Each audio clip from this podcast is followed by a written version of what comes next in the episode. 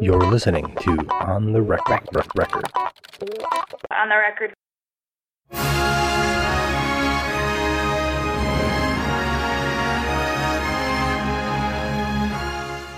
Hi, this is Lauren Takoris. For this episode of On the Record Music, we're highlighting the upcoming touring production of The Phantom of the Opera, which is slated to run from May 8th through 12th at the Oakdale Theater in Wallingford. And I'm so pleased today to be speaking with Derrick Davis, who's returning to a role he's played before, the Phantom himself. Derrick, welcome to the podcast. Thank you so much. It's a pleasure to be here. Now, you've played the Phantom before. Uh, where and when was that? Well, it was on the touring company, this particular company here, um, but it was back in, let's see, the end of, let's see now, it ended in 2017, so 2016 to 2017. Great. Now, what made you want to be involved in this production? Well, it was actually, believe it or not, the first show my parents took me to see as a kid.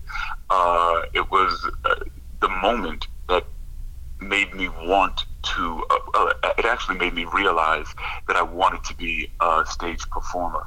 And um, to be able to come full circle and play the role that inspired me to become an actor is kind of uh, a dream come true. Yeah, how many actors get to do that? Very few. Now, uh, Phantom of the Opera is the longest running show in Broadway history.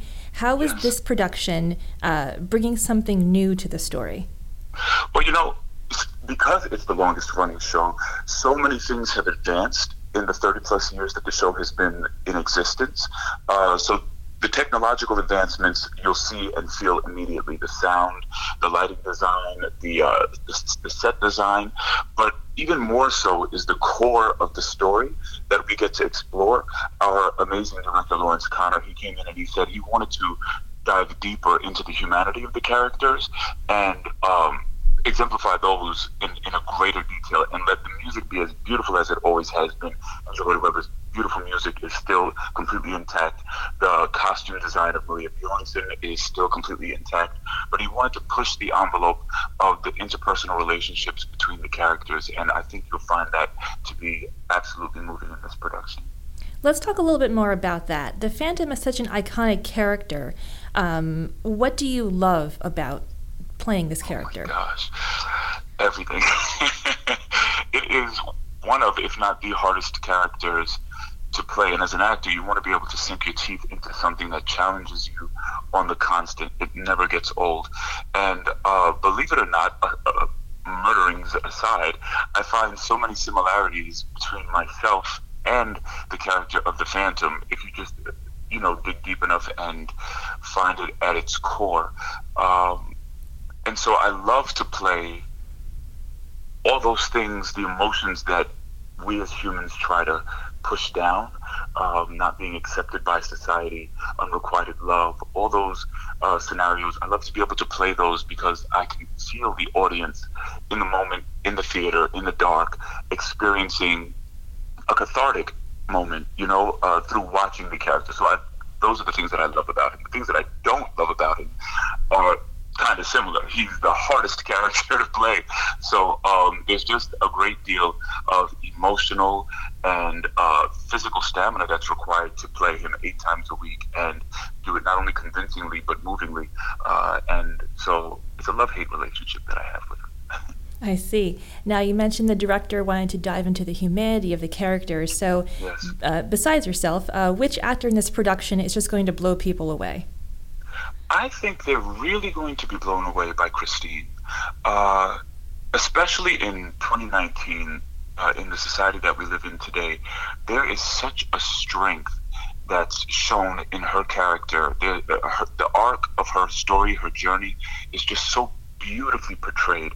Uh, and I think when they watch Eva play the role of Christine, they're going to see a stronger, a more vibrant, uh, and more leading Christine in this production for sure. Great. Um, now, we, we mentioned that um, uh, Phantom of the Opera is the very first show that you've seen. So, tell me a little bit more about yourself. Um, where are you from and what's your uh, education and training like? Well, I grew up in Long Island, New York. I'm a child of two uh, Panamanian immigrants. Uh, so I guess that would make me a Panamanian American. and uh, I I started musical theater when I was in high school, and I went to college and studied opera at Long Island University, CW Post campus, gorgeous campus out on Long Island.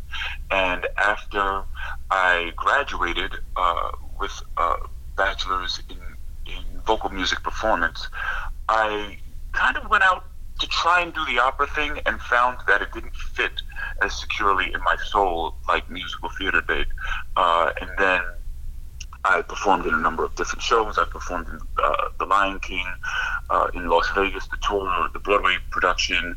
Uh, I was in uh, Carousel on Broadway, understudying Billy Bigelow, and I got to perform that a number of times. I oh God, what else? Dreamgirls in the Tony Award winning production in uh, Dallas, Texas, and uh, just so many different shows. I can go on and on and on, but they can find that online or wherever.